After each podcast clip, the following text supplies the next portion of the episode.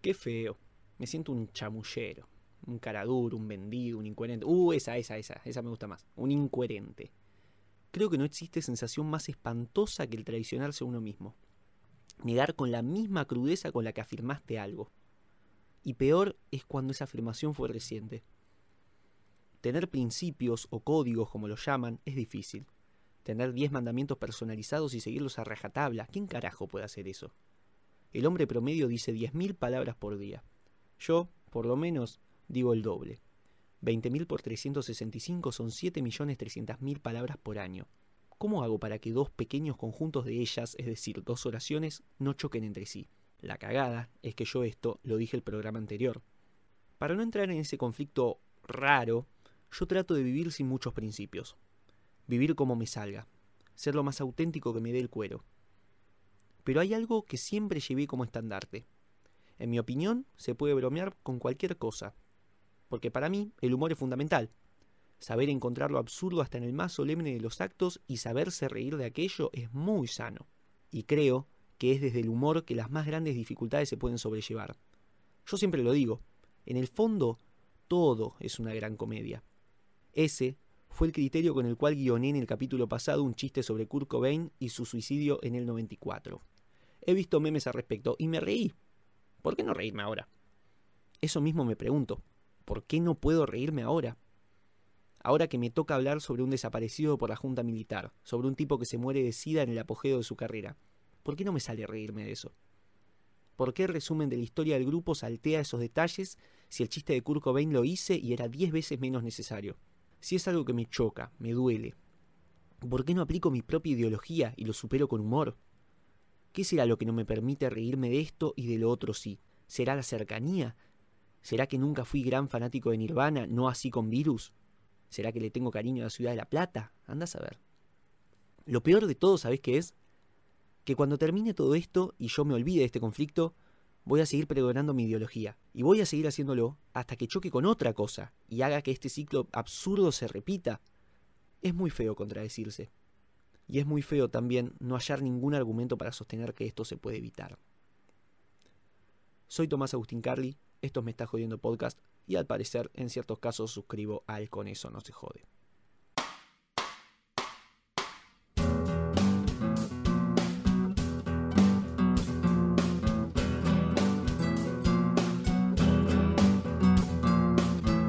Y si te dijera que Bon Jovi comenzó cantando villancicos de Star Wars, y si te dijera que Soda Stereo tiene una versión en inglés de alguno de sus éxitos, el soundtrack de Rey León no iba a componerlo el John. Charlie se recibió de profe de piano a los 12. ¿Viste el machista? ¿Por qué se separaron los piojos? ¿Qué onda con Michael Jackson? Palito Ortega fue gobernador. Para, para, para, para. Twist and Shout es un cover. Che, Juntos a la Par también es un La cover. puta madre, Lamento Boliviano también. Che, Agapón sacó temas propios. ¿De dónde salió Lucky? Ay, ¿qué tendrá para decirnos Wikipedia respecto de todo esto? Nah, chabón. Me estás jodiendo. Claro, en- entendés el chiste porque virus, coronavirus, eh, eh, eh, eh. Señoras y señores, les doy la bienvenida a un nuevo episodio de esto que es Me está jodiendo podcast.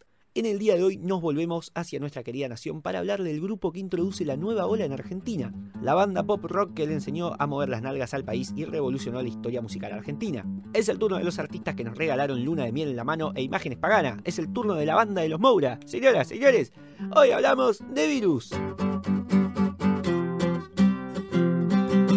Me llamó mucho la atención la cantidad de gente con la que me he topado que dice que no conoce absolutamente nada del grupo hasta que los hago escuchar a algunos, solamente algunos de sus grandes éxitos. Y ahí todos hacen el clic. No sé por qué Virus no tiene renombre actual que sí tienen otras bandas como, no sé, Los Redondos o Soda Stereo. Ya te digo, al grupo lo podés conocer por temas increíbles y más adelante veremos que también revolucionarios como Luna de Miel en la mano, Imágenes Paganas, Hay que salir del agujero interior, Wadu Wadu, Pronta Entrega, Superficie de Placer, Amor Descartable, bueno, puedo estar todo el día nombrando grandes temas de Virus. Si sos fanático de Soda Stereo y alguna vez buscaste en su historia, probablemente hayas visto que la banda se cruza con Virus en varias ocasiones. No voy a spoilear cuándo ni cómo porque ya vamos a hablar de eso, pero hay conexiones entre ellos y no pocas. Podemos establecer también nexos entre integrantes o ex integrantes de Virus con prestigiosos artistas como Ale Sergi de Miranda, Miguel Abuelo, Charlie García, Gustavo Cerati, Tony Sheridan, que por ahí te suene los Beatles. Y no podemos cerrar la sección de dónde carajo conoces a estos tipos sin nombrar a Federico Moura, el vocalista. Que, por haber sido una de las grandes figuras este, más influyentes del New Wave en Argentina en el siglo anterior, su nombre ya podría ser ese chispazo que necesitabas para ubicarlos. Si todavía no sabes de quién estamos hablando, entonces es un honor para mí ser el primero en presentarte este grupo platense, de la provincia de Buenos Aires, surgido en los 80.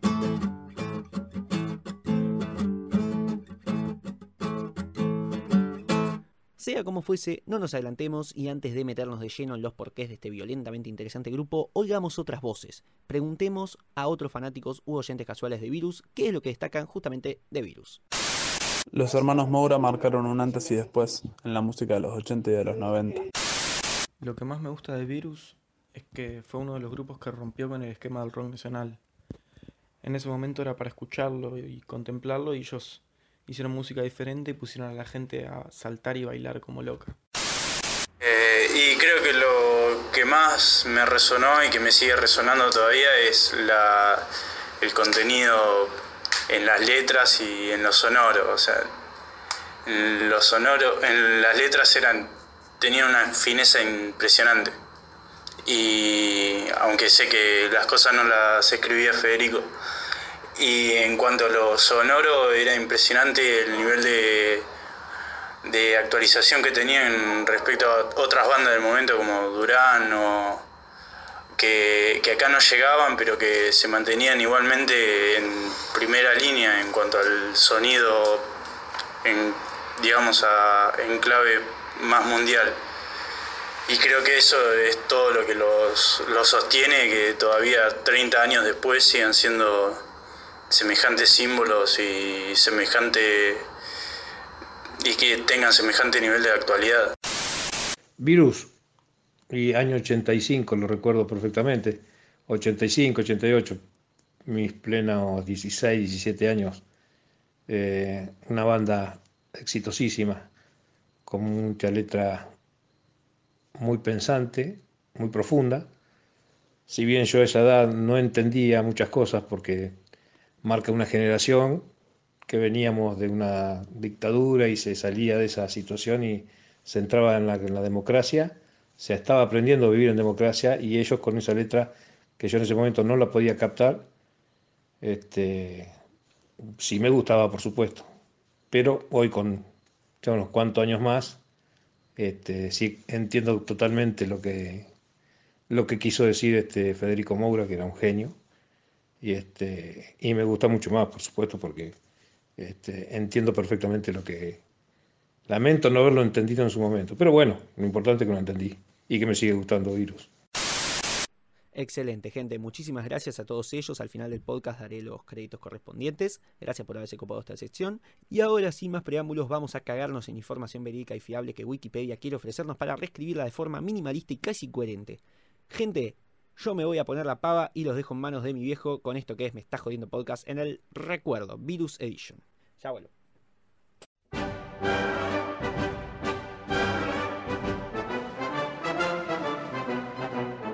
Corría el año 1951, donde un prometedor, talentoso y, por qué no decirlo, una leyenda del deporte argentino, el gran Juan Manuel Fangio, se consagraba campeón de la Fórmula 1. También sería el año del natalicio de grandes estrellas tales como Phil Collins, Bonnie Tyler y la Mona Jiménez. I was made for loving you, baby. Qué ocurrente el señor Mona. Siguiendo con el relato, un 23 de octubre del año principio mencionado nace, fruto del amor de un abogado y de una maestra, Federiquito Moura, el cuarto de seis pequeñuelos. Para los cuatro años el joven ya se las podía ingeniar con la guitarra y el piano, bajando así la autoestima al resto de los mortales. Buscando una vocación que lo identifique, el joven Federico pasaría de distintos rubros, fueron desde la arquitectura hasta el rugby. Insatisfecho y ofuscado con los resultados obtenidos, daría un paso al costado, como los de Turf, y volvería a sus orígenes musicales, fundando así Dulce de Membrillo, Las Violetas y finalmente Duro, grupo con el que tocaría con Julio y Marcelo, ambos hermanos del clan Moura. Chistes van, chistes vienen. Los integrantes de la banda comenzaron a jugarle bromas a Julio por estar siempre engripado. Che, miren a este, vive engripado, parece un virus con patas. Para, para, che. Y así se les prende la lamparita. Por causa de este bullying, que a otro le hubiera inducido a meses de terapia, el grupo comenzó a llamarse Virus, flamante debutante del 81, integrado por los tres Moura, Enrique Mughetti y los hermanos Serra, Mario y Ricardo. La situación del país en ese entonces era casi tan dura como el recibimiento del público, que los recibe literalmente naranjazos. Por suerte con el tiempo, la gente fue recibiendo de mejor manera al grupo ochentoso, y estos empiezan a tener mayores adeptos. Con letras tan irónicas como provocativas. Los chicos lograron ganarse el corazón del público femenino y el respeto, y por qué no también el corazón de los muchachos. No había radiotransmisor, Wallman o tocadiscos que no se ruborizara ante sus pendencieras letras y más temprano que tarde alcanzarían la fama internacional. Uno de los hermanos Serra, Ricardo, por diferencias musicales, abandona el grupo. Dice chicos, difiero musicalmente, me voy. Adiós Ricardo, siempre te recordaremos. Y entonces aparece Daniel Sbarra, en su reemplazo, luego de revolucionar las disquerías locales por unos cuantos años. La donista muchachada ya tenía todas las cartas para consagrarse como una de las grandes bandas argentinas que el siglo supo parir. Y así llegamos al año 2020, con 31 años después de que el legendario Federico Maura pasase la inmortalidad y con el grupo aún en funciones. Recordamos la época dorada de Virus, como aquella en la que seis jóvenes platenses dejaron atrás los prejuicios e hicieron bailar a la patria. No hay con qué darle, damas y caballeros. Virus fue, es y será, un antes y un después en la movida de cachetes argenta, un grupo versátil que podés disfrutar jugando al ajedrez o haciendo pilates, incluso en plena cuarentena. Nosotros te recomendamos esto último. Y hasta acá llegamos. Será hasta la próxima, amigos. Esto fue Me está jodiendo podcast en el recuerdo. Como si esto fuera una serie turca que viste 5 minutos sin subtítulos, vamos a poner pausa y arrancar de nuevo, porque tiramos muchas bombas que ya deberíamos haber desactivado si esto fuera un podcast organizado. Pero como no lo es, vamos a hacerlo ahora y a detenernos en diversos puntos de la historia a fin de entender el impacto del fenómeno virus. Y es muy irónico hablar de virus como algo bueno. Me estoy empezando a sentir incómodo, me voy a preparar un café. Ya vuelvo. Historia número 1. Mit de virus. Mi teoría es que el café es la diarrea de los dioses. Cuestión. Algo que se debe recalcar desde un principio, si lo que se busca es detallar la historia de un grupo como Virus, es el antes y el después que significó la muerte de Federico Moura en el 88, y esto por varios motivos. El cambio más grande te lo indica el sentido común. Que se te vaya de esta forma uno de tus miembros es un golpe muy duro para la estabilidad de una banda y del resto de sus integrantes. El tipo además tenía una voz muy particular, era fina, elegante y a la vez imponente, era clara, disfrutable al oído, particular, como decía recién, voces que con un instante podés reconocer, y la partida de Moura dificultó justamente eso, ¿cómo lo reemplazás? Dejando de lado lo netamente artístico, había algo en la estabilidad emocional de Federico que resultó fundamental, sobre todo al comienzo. Más adelante hablaremos del rechazo contundente que recibieron los virus en sus primeras actuaciones, y la integridad de Federico fue muy necesaria para no tirar la toalla. Julio Moura declaró esto. Él estaba un poquito más allá de eso, ¿no? Pero no de una forma soberbia. No había que explicar nada. Es por esto que se dice que hablar de virus es hablar de Federico. Sin embargo, los demás integrantes tuvieron o tienen carreras muy notables y ahora veremos el por qué. No sé por qué puse ese efecto ahí, sinceramente se me hizo bonito. Cuestión, los Moura reciben la influencia de su madre, una gran pianista que les contagia su amor por la música. Así lo tenés a Federico, que a los cuatro arranca con la guitarra y con el piano, pero también está Julio, casi cinco años menor que Federico, que a partir de los nueve años agarra la guitarra acústica y aprende de manera autodidacta. Y también tenemos a Marcelo, nueve años menor que Federico, que directamente aprende de verlo a su hermano tocar en su grupo de aquel entonces, Dulce Membrillo. Además, algo que Marcelo cuenta es que por ser el menor de los seis hermanos que eran, lo hacían tocar siempre lo que faltaba, lo que necesitaran que tocase. Así el tipo aprende a tocar guitarra, batería, bajo, sintetizador, distintos tipos de instrumentos de percusión. Si bien dice que no se siente virtuoso en ninguno, gracias a esto el tipo no necesitó nunca de nadie para componer. ¿Te acuerdas del grupo que nombré recién, Dulce Membrillo? Bueno, resulta que en ese grupo Federico toca con un tal Daniel Sbarra, un viejo amigo que más adelante reemplazaría a Ricardo Serra como guitarrista en el 84. Bueno, este muchacho, antes de llegar a Virus, perteneció a la camada de artistas que emigraron a Europa en el 72, conociendo de esta forma a Miguel Abuelo, líder de Los Abuelos de la Nada y autor de canciones como Himno de mi Corazón. Con este prócer de la historia musical argentina, al que para ese entonces todavía le faltaban algunos años para consagrarse como tal, deciden formar una banda. Sacan un disco, que al principio pretendía llamarse Y Nada, pero por cuestiones de marketing finalmente queda como Miguel Abuelo y Nada, un álbum que bamboleó por los parámetros de rock pesado y que lamentablemente permaneció inédito en la Argentina hasta el 99. Después tenemos a Mario Serra, un año mayor que Federico, que antes de llegar a Virus, o más precisamente antes de llegar a Las Violetas, el grupo que se fusiona para transformarse en Virus, este muchacho Mario pasó por algunas bandas, entre ellas Los Prados, con la que saca tres discos en el 74, llegando uno de ellos a ser disco de oro. Estas son las premisas bajo las cuales llegamos a la fusión de los dos grupos, Las Violetas y Marabunta, la cual se convirtió en una banda llamada Duro. Algo poco sabido de esta formación es que quien cantaba al principio era una mujer, Laura Gallegos. Federico, en ese entonces, había abandonado la carrera de arquitectura que se encontraba estudiando y estaba viajando por el mundo. Es de esta forma que el tipo logra absorber los cambios culturales la influencia de la música de la nueva ola que tardaría mucho más en llegar a nuestro país. Recordemos, por supuesto, que la Argentina estaba en plena dictadura en ese entonces. Mientras tanto, Duro sonaba bien, pero la señorita Gallegos no encajaba bien con el tipo de música que tocaban. Entonces Julio y Marcelo viajan a Río de Janeiro a visitar a Federico, que justo estaba por allá, y si bien iban a visitarlo, surge el tema de la nueva agrupación y se les ocurre proponerle a él, a Federico, que se sume como cantante. El más grande de los tres Moura se copa entusiasmado y se vuelven los tres en avión para la Argentina. La pit bestiada del día se la lleva a Laura Gallegos y Federico Moura toma el micrófono en duro. Igualmente la cosa queda bien con Laura e incluso participará en los coros de algunos temas del primer disco de la banda. Ahora, ¿de dónde carajo salió el nombre Virus? Si estuviste atento a lo que te dijo mi viejo, habrás escuchado que fue por Julio. Resulta que el muchacho contrajo una fuerte gripe en un viaje, y los amigos lo jodían llamándolo virus. Marcelo Moura te lo cuenta así. Virus era como llamábamos a Julio, que siempre estaba engripado. Nos gustó la idea del virus como contagio irrefrenable y como una palabra que se pronuncia igual tanto en francés como en inglés. Ahí se decidió cambiar el nombre de Duro primero por Virus y los antibióticos y luego simplemente Virus. Debutan el 11 de enero del 81 en la Asociación Universal de La Plata, justito justito el día en el que Marcelo cumplía 20 años. Historia número 2. Los putos milicos. Virus aparece en un contexto muy adverso para aquello que querían ofrecerle al mundo. Justamente eso será lo que los va a consagrar como artistas de vanguardia, revolucionarios, anticipados para su época. Pero eso no borra el hecho de que la hayan pasado mal desde el principio. Podríamos agrupar las complicaciones a las que se enfrentó el grupo en dos principales frentes, la dictadura y el prejuicio popular. Como ya dijimos, Virus comienza en el 81, cuando la Junta Militar aún se mantenía en el poder. Hablemos de lo que pasó en el 77. Jorge Moura, el segundo hijo más grande de Pico Moura y Bailey Oliva, fue un tipo de convicciones fuertes.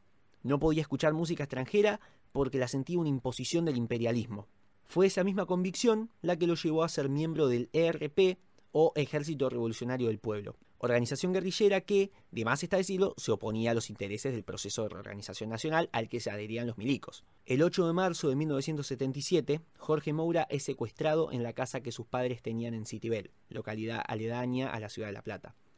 Todo esto enfrente de su familia. Marcelo escribió sobre este episodio lo siguiente. Entre sueños sentí presión y frío en mi cabeza y cuando abrí los ojos vi a un hombre con el uniforme de Segua. En esa época era la empresa de luz en La Plata, que bueno, tenía apoyado en mi sien un fusil. No tuve ningún margen para pensar que era un sueño, era una realidad absolutamente nítida. Escuchaba gritos y ruidos por toda la enorme casa de Citibel. Me dijo, vestite rápido y baja. En el living iba mi padre, mi madre y mis hermanos sentados en un sillón rodeados de una gran cantidad de hombres apuntándolos con ametralladoras. Eran las 7 y 45 de la mañana.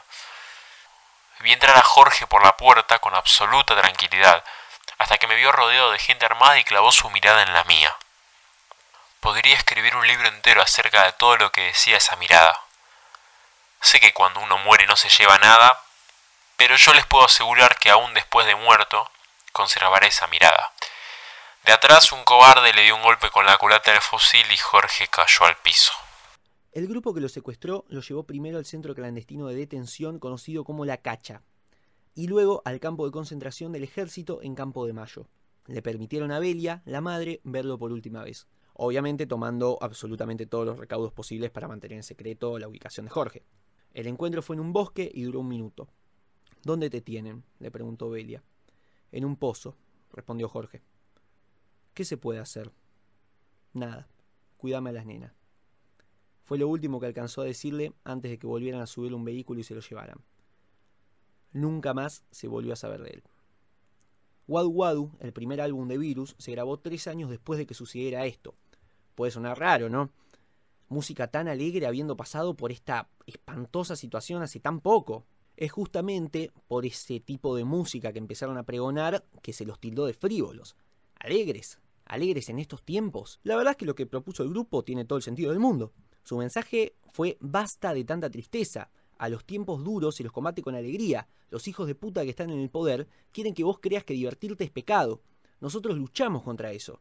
Con esa misma contundencia fue que rechazaron participar en el Festival de la Solidaridad Latinoamericana que, como te conté en el anterior sencillo, Fue un evento que organizaron los productores musicales importantes del país con total apoyo del gobierno militar. Se prometió que lo recaudado con este show iba para los chicos que luchaban en Malvinas, y sin embargo, Virus sospechaba que esto no era cierto y por eso no se presentó. Efectivamente, Virus tenía razón, porque a los pibes no les llegó un carajo, pero al grupo lo perjudicó. Menor difusión, se los tildó de antipatrias, de no querer ayudar. Respecto a esto, quedaron mal parados, y ya de por sí venían en una situación incómoda por el otro gran obstáculo del grupo que fue el rechazo inicial del público. No queda re piola el efecto cada vez que hay un punto y aparte, me parece que lo voy a empezar a usar. Cuestión, Federico Moura nace exactamente el mismo día que un tal Carlos Alberto García Moreno que conocerás mejor como Charlie García. Para el momento en el que Charlie ya había formado y disuelto sui generis, por su hijieco, la máquina de hacer pájaros y tenía a Cerú Girán en las últimas, Federico recién debutaba con Virus y recién comenzaba a hacerse popular. A esta particularidad sumamos, bueno, absolutamente todo lo demás. Peinados raros y nuevos, creados por un estilista francés que habían contratado, una preocupación inusual por las puestas en escena, por la estética del grupo, por crear shows, no invitar únicamente a escuchar música, sino a vivir una experiencia que la trascendiera, dar un espectáculo completo. Por ejemplo, durante la Guerra de Malvinas realizaban shows que comenzaban con un ciego sintonizando una radio que colgaba de su cuello con Entra en Movimiento sonando de fondo. Entonces subía el grupo al escenario disfrazado de ancianos, mientras en la pantalla se proyectaba una manifestación en Plaza de Mayo con el tema Todo este tiempo perdido. Algo prácticamente sin precedentes en el país. Luego está el asunto de la homosexualidad de Federico. Un hecho que no era que comentase todos los días, pero que tampoco ocultaba. Es más, poco antes de grabar Locura, quinto álbum de Virus, que ahora en un rato también vamos a volver sobre esto, uno de los directivos de la discográfica en la que se movían le sugiere a Moura que no develara su orientación sexual para no perder la, atracción que provocaba en el público femenino. La respuesta nace sin disfraz, una canción que reivindica su sexualidad con frases como en Taxi Boy, Hotel Savoy y Bailamos. El Hotel Savoy es un hotel porteño que durante los 80 era un lugar elegido por la comunidad gay para encuentros nocturnos y fiestas. Además de todo esto, no puedo dejar de mencionar a Roberto Jacobi, sociólogo contratado por Virus para ayudar a componer varias letras en los inicios de la banda. Loco Coco o Desconecta son obras suyas, por ejemplo. Y no dejemos de hablar del estilo musical del grupo. Componer música alegre, bailable en el rock nacional era algo muy raro, y la combinación de todo esto desembocó en un fuerte rechazo inicial para el grupo. En el primer rock, primer recital masivo en el que se presenta Virus, en 6 de septiembre del 81, la respuesta del público fue literalmente cagarlos a naranjazos, pero Federico, y por cosas como esta sostengo que fue tan importante, devolvía a las patadas las naranjas mientras provocaba al público diciendo ¡Eh, levantamos el culo del piso y bailamos un poco! Muestren cómo hacen temblequear sus piernuchas. Julio recuerda el episodio así.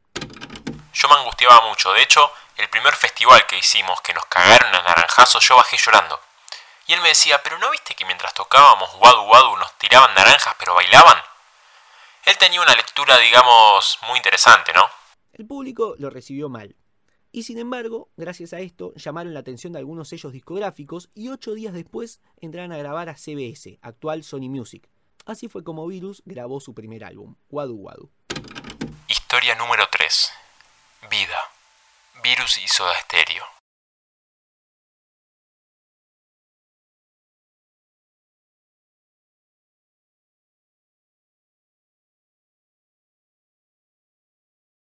Gente consulta, ¿cuáles son los límites de consumo de café en un día? Yo tomo, ponele dos tazas por día en plena cuarentena. A largo plazo me puede agarrar hipertensión, diabetes, pulgas, ¿puede pasar algo? ¿Alguien recibido de medicina que me pueda contestar, por favor? Lo pueden hacer por Instagram y aprovecho para presentar nuestro nuevo Instagram, arroba mej-podcast. Igual creo que escribís me estás jodiendo en el buscador y ya te salta, no te hagas drama por eso. Contésteme por ahí si tomar mucho café me hace muy bien o me hace muy mal. Volvemos. Soda Stereo es considerada una de las bandas latinoamericanas más influyentes e importantes de todos los tiempos. Batieron récords por todos lados en Argentina y vendieron más de 25 millones de copias en todo el mundo. Fueron vanguardistas, adelantados en lo suyo y protagonizaron el desarrollo y difusión de rock español durante los 80 y 90. El asunto es que la historia de la banda de los Moura y la de Gustavo Cerati, Zeta Bocio y Charlie Alberti se cruzó en más de una oportunidad. La primera de ellas fue muy importante y es que el álbum debut homónimo de Soda Stereo, con homónimo quiero decir que el disco también se llamó Soda Stereo, por supuesto, este álbum fue producido por Federico Moura, allá por el 84. Fue importante conocerlo para ese disco. Un artista que nos dio tranquilidad y seguridad que no éramos los únicos que tomábamos la New Wave como expresión seria y lo llevaba a un lugar poético. Era un tipo con un vuelo brillante. Nosotros éramos caóticos y atorrantes, nos creíamos que podíamos hacer todo y él fue un tipo que distribuyó muy bien las energías. Esto lo dijo Zeta Bocio en una reciente entrevista. Si bien ya no había mucho que hacer, porque ya la mayoría de los temas estaban, es cierto que era la primera vez que los muchachos de Soda entraban en un estudio. Nunca antes habían tenido que tener listo un tema para una hora. Y la templanza de Federico fue importantísima, una actitud totalmente nutriente, citando palabras de Daniel Melero, que colaboró en el disco. Ah, atente a esto que es un datazo que no vas a poder creer. ¿Viste Trátame suavemente? No la voy a cantar, así que ojalá que lo ubiques. Resulta que este tema fue compuesto por Daniel Melero y fue Federico el que insistió en que Soda incluyese su versión en el disco. Sí, Trátame suavemente es un cover y está en ese disco gracias a Federico Moura.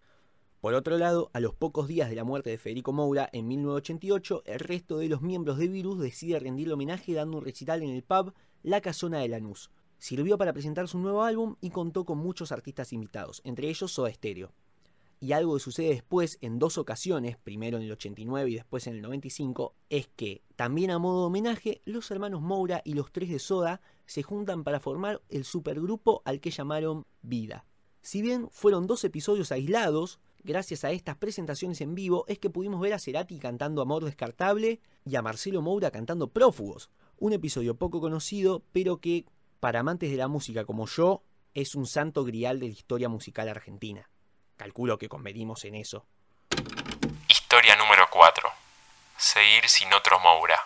Locura es el disco que consagra al grupo, el que tiene los temas que conoces sin haberlos oído ni nombrar, pronta entrega, luna de miel sin disfraz. Con un éxito desmesurado, los virus deciden aflojar un poquito y sacar un álbum en vivo.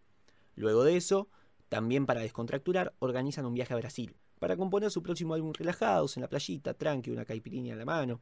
Pero resulta que a Federico le agarra una neumonía que lo deja en cama varios días. Pasan los días y no se recupera, por lo que va a hacerse ver por un médico que le aconseja para descartar que se haga un test de VIH. Y le da positivo. Federico Moura tenía SIDA. Nos choqueó, fue como una patada al hígado. Se armó como una onda de desazón general. Lo que había sido un plan antiestrés, grabar en Brasil, terminó siendo lo más estresante del mundo. Terminamos el disco a las patadas. Todos los valores se cambiaron de un día para el otro. Esto lo cuenta Marcelo Moura años más tarde. Como es sabido, por aquel entonces el VIH era una enfermedad extraña de la que poco se sabía y contra la que poco se podía hacer. Tener SIDA era prácticamente una sentencia de muerte. El disco sale a la venta y si bien es un exitazo, es imposible escucharlo sin pensar en que el grupo grabó los temas siendo consciente de que se iba a morir su vocalista.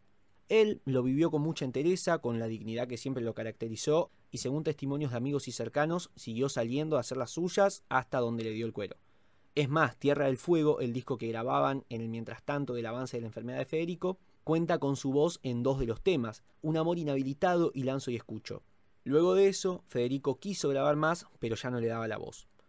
Un 21 de diciembre de 1988, Federico Moura se fue tranquilo en los brazos de su madre, y se cuenta que la noche anterior había compuesto un tango que quiso cantarle a su madre, pero que no pudo, así que se lo silbó. Virus había planteado disolverse, pero Federico se opone a esto y le pide a Marcelo que lo reemplace como vocalista, cosa que hasta hoy se mantiene.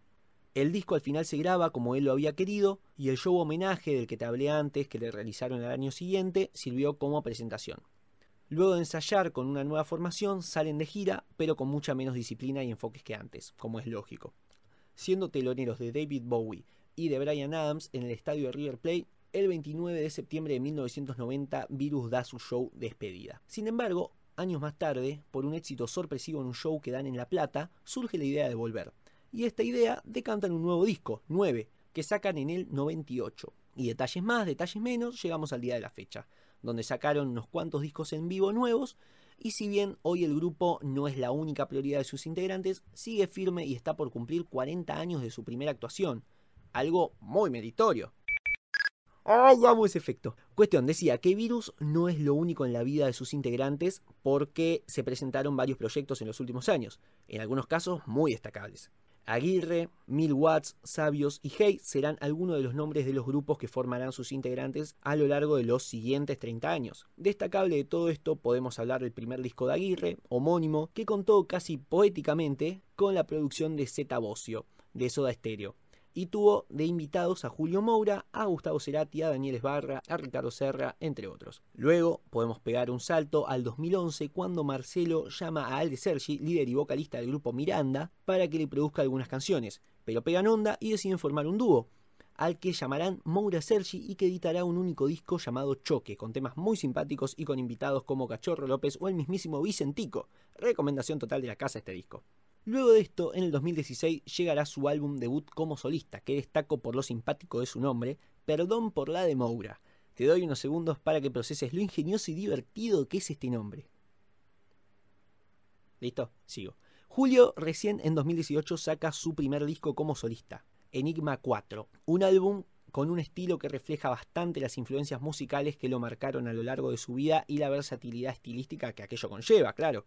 Pero si hay una carrera que me gustaría destacar es la de Mario Serra, baterista original de Virus. Luego de la disolución del 90 estuvo en Aguirre, como te conté, pero desde el 96 se integra a la banda de solista de Charlie García, con el que graba desde ese año 8 álbumes. Acompaña el regreso de Sui Generis en vivo entre el 2000 y el 2001 y en 2002 participa en Influencia, otro disco de Charlie en el que participa también Tony Sheridan, que los más adentrados en el tema sabrán que es un tipo que los Beatles han llamado maestro.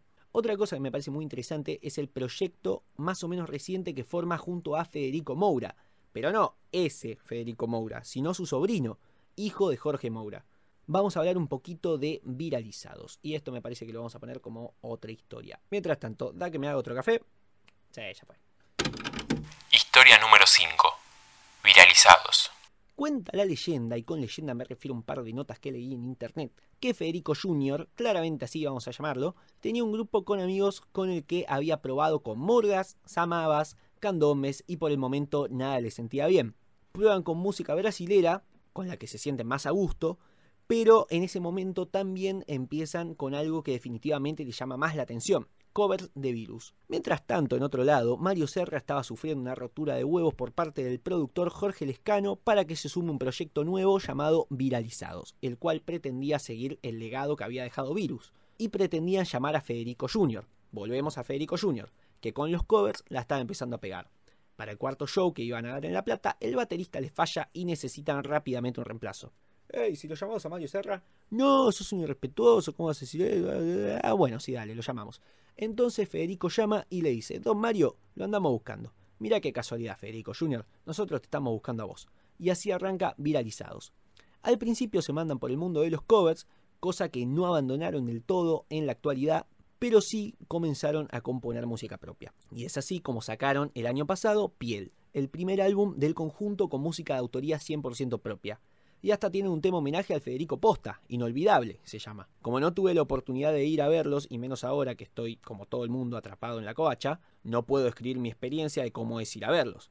Pero puedo hablar de gente que sí lo fue a ver, cuyos comentarios en las redes oscilan entre la amplia gama que va desde él. Fue como volver a ver a Federico Moura en el escenario, hasta él fue una total cagada y falta de respeto hacia todo lo que Virus representa.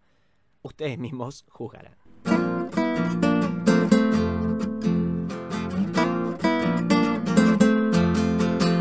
Buena la guitarrita, pero la verdad me quedo con el efecto.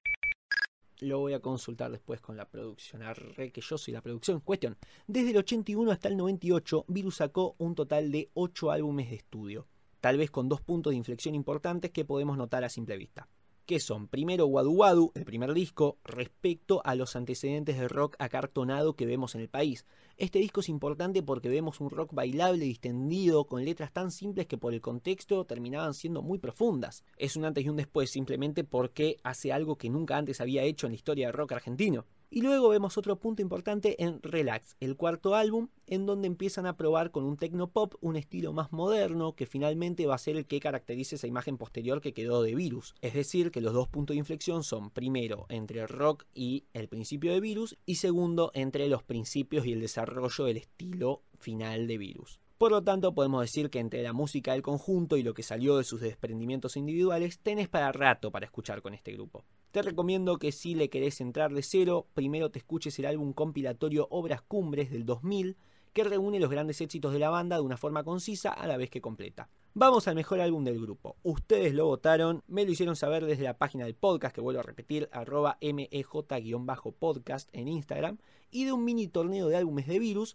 ganó Locura. Por suerte, porque ahora que me pongo a pensar, no sé cómo hubiese sido de otra forma, estoy de acuerdo con esta decisión. Ay, la puta madre, lo.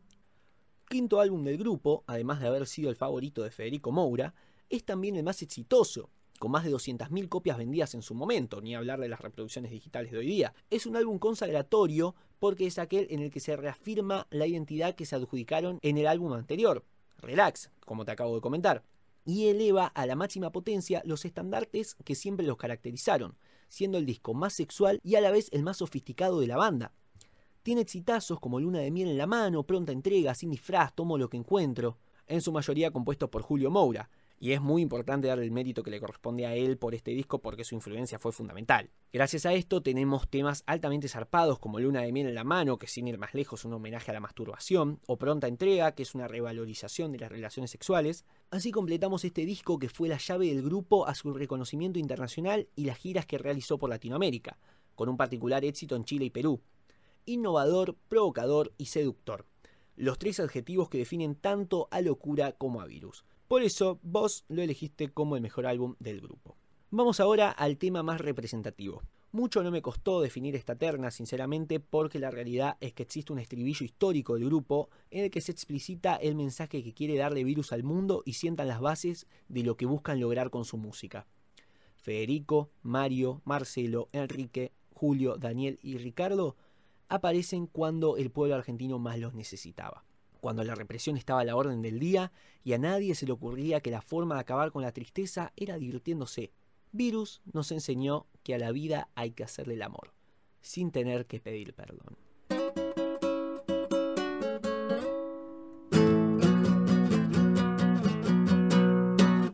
Casi sin que nos diéramos cuenta, se nos fue otra edición de Me Estás Jodiendo. Le agradezco como siempre a Zoe Vitale por la bonita portada del podcast, arroba Vitale en Instagram, Vitale con B corta obviamente, le agradezco también a Guido Benagui, quien interpretó las voces en off, arroba Guido-Benagui, Benagui con B larga y G-H-I al final. Y obviamente a mi viejo por esa deliciosa sección que es Me está jodiendo podcast en el recuerdo. Daniel Alejandro Garli es su nombre y no le da mucha bola al Instagram, así que no te recomiendo que lo sigas. Y por último, y no por eso menos importante, mil gracias a Joaquín Subiaburre, a Guido Pastega, a Lautaro Piscini y a Rodolfo Mena por dar sus testimonios sobre el grupo.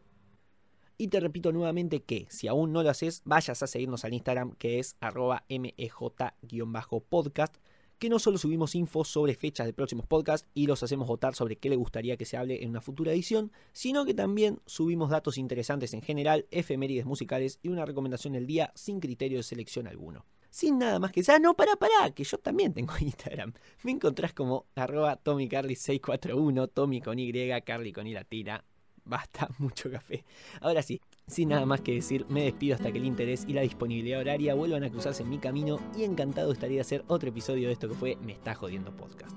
Soy Tomás Agustín Carly y te mando un abrazo más grande que la factura de gas que me va a venir este mes y sigo usando tanto olor naya para hacerme café. Adiós.